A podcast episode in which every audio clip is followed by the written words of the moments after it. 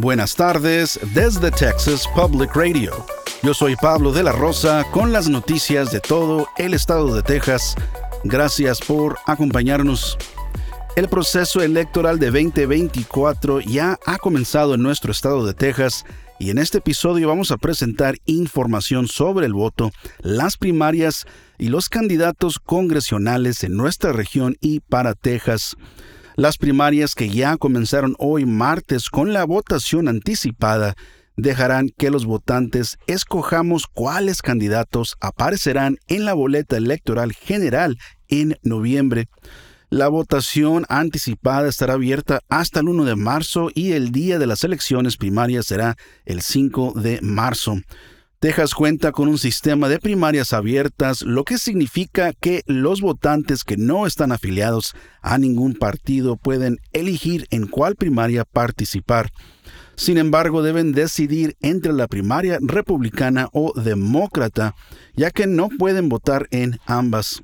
Para verificar su registro de votación, puede visitar el sitio web votetexas.gov. Ahí podrá encontrar su lugar de votación y explorar las boletas de muestra en los sitios web de elecciones del condado que le corresponde. Este año, por supuesto, estamos eligiendo un presidente, pero también está en juego la reelección del senador de Estados Unidos por Texas, Ted Cruz, así como todos los 38 representantes de Texas en la Cámara. Hablaremos de los candidatos en algunas de esas carreras congresionales en un momento.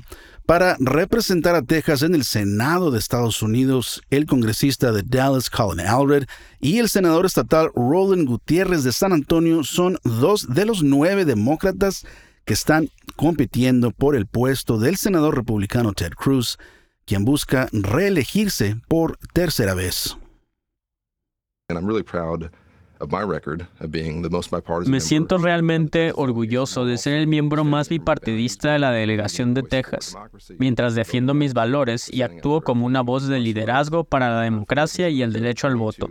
Defiendo los derechos LGBTQ y me aseguro de que restauremos el derecho a tomar nuestras propias decisiones médicas, incluido el acceso al aborto. Estas son todas cosas que he demostrado que haré en el Congreso. No he sido un imán para las controversias. No soy alguien que aprovecha cualquier oportunidad política para arrojar bombas. He sido alguien que ha intentado unirnos a todos y creo que es posible hacerlo. Y eso también es lo que creo que los demócratas de Texas quieren. El senador estatal Roland Gutiérrez es otro de varios demócratas en la boleta de las primarias que esperan enfrentarse al actual senador de Estados Unidos, Ted Cruz, en noviembre. Gutiérrez ha servido en la legislatura de Texas desde 2008 y se hizo más conocido por su defensa del control de armas después del tiroteo en Uvalde que ocurrió en su distrito.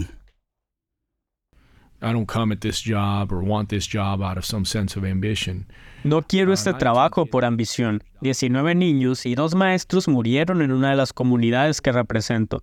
Lo he visto todo. He visto todo ese error, todo ese video. He visto cientos de horas de carnicería, cosas que nunca podré sacar de mi mente. Los políticos de Washington necesitan entender esto, que estamos rotos en esta nación, en la violencia armada, en los derechos reproductivos, en todo y estamos cansados de sus mismas soluciones de siempre en Washington, que lo único que hacen es mantener a ambos lados en el poder. La gente quiere un cambio en este estado y quieren ideas progresistas que no sean ni demócratas ni republicanas, son simplemente ideas para la humanidad. Y creo que la sabiduría te lleva a eso.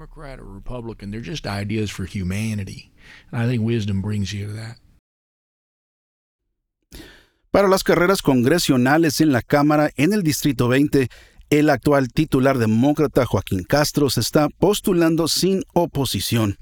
En el Distrito 21, Chep Roy busca reelegirse para un cuarto mandato bajo el Partido Republicano. La demócrata doctora Kristen Hook está preparada para oponerse a Roy en noviembre, ya que ambos candidatos están participando en las primarias sin oposición en sus respectivos partidos.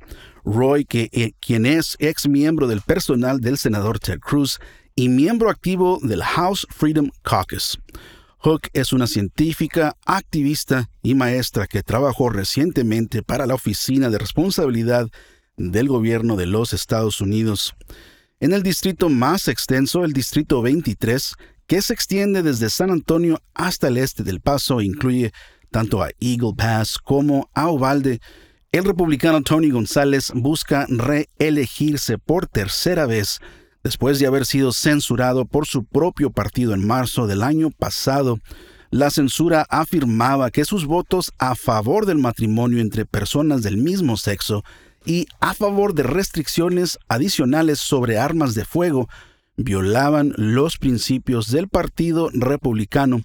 Sus oponentes en las primarias incluyen a la empresaria Julie Clark, quien era presidenta del Partido Republicano del Condado de Medina cuando se presentó la resolución para censurar a González. En el lado demócrata, dos candidatos están postulando por la oportunidad de desafiar a González.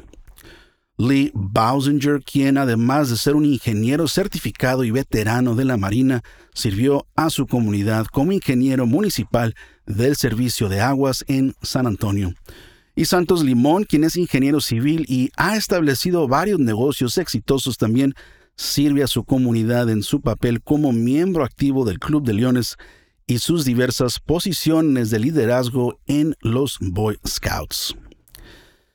Ahora vemos algunos distritos congresionales que se extienden más al sur de San Antonio, el Distrito 15 del Congreso de Texas, que se extiende desde Seguin hasta McAllen, fue considerado una de las contiendas congresionales más competitivas en Texas en 2022. La republicana Mónica de la Cruz derrotó a la demócrata Michelle Vallejo con más del 8%. Esta vez de la Cruz busca reelegirse y Vallejo busca la revancha.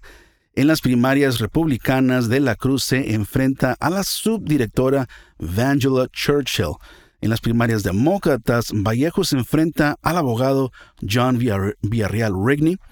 Los demócratas nacionales respaldan a Vallejo, quien administra un mercado familiar y también cofundó una conferencia anual de emprendimiento femenino que brinda recursos y apoyo a mujeres minoritarias en el sur de Texas.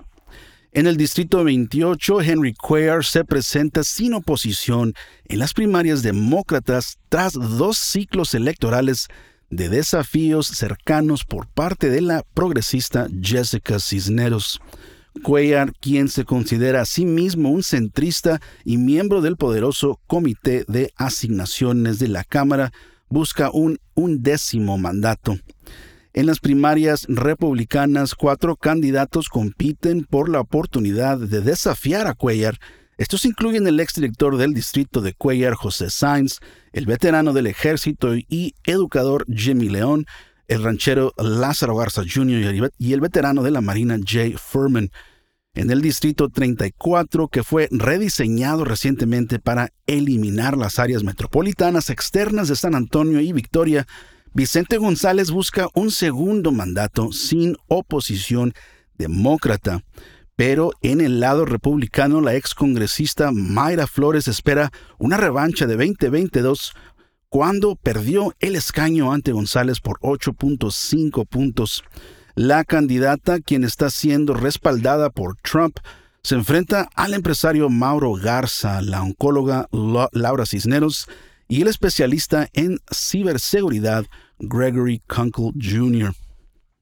En el lugar de votaciones se aceptarán varias formas de identificación como licencias de conducir, tarjetas de identificación personal de Texas, pasaportes, certificados de ciudadanía con foto, identificaciones militares o certificado de identificación electoral. Se recomienda a los votantes llevar una lista de candidatos escrita en papel ya que hay restricciones sobre el uso de teléfonos celulares en los lugares de votación. Esto ha sido TPR Noticias al Día. Nos vemos mañana miércoles con más reportajes de todo el estado. Siga nuestro canal en YouTube o Facebook para no perderse ninguna historia. Desde el Valle del Río Grande para Texas Public Radio, yo soy Pablo de la Rosa. Con el equipo de investigación especial más grande de Texas, hemos recuperado más de 13 y medio millones de dólares, protegiendo a negocios como el suyo. Somos un socio luchando contra el fraude en la compensación para trabajadores. Su negocio es más seguro, más fuerte, mejor con Texas Mutual.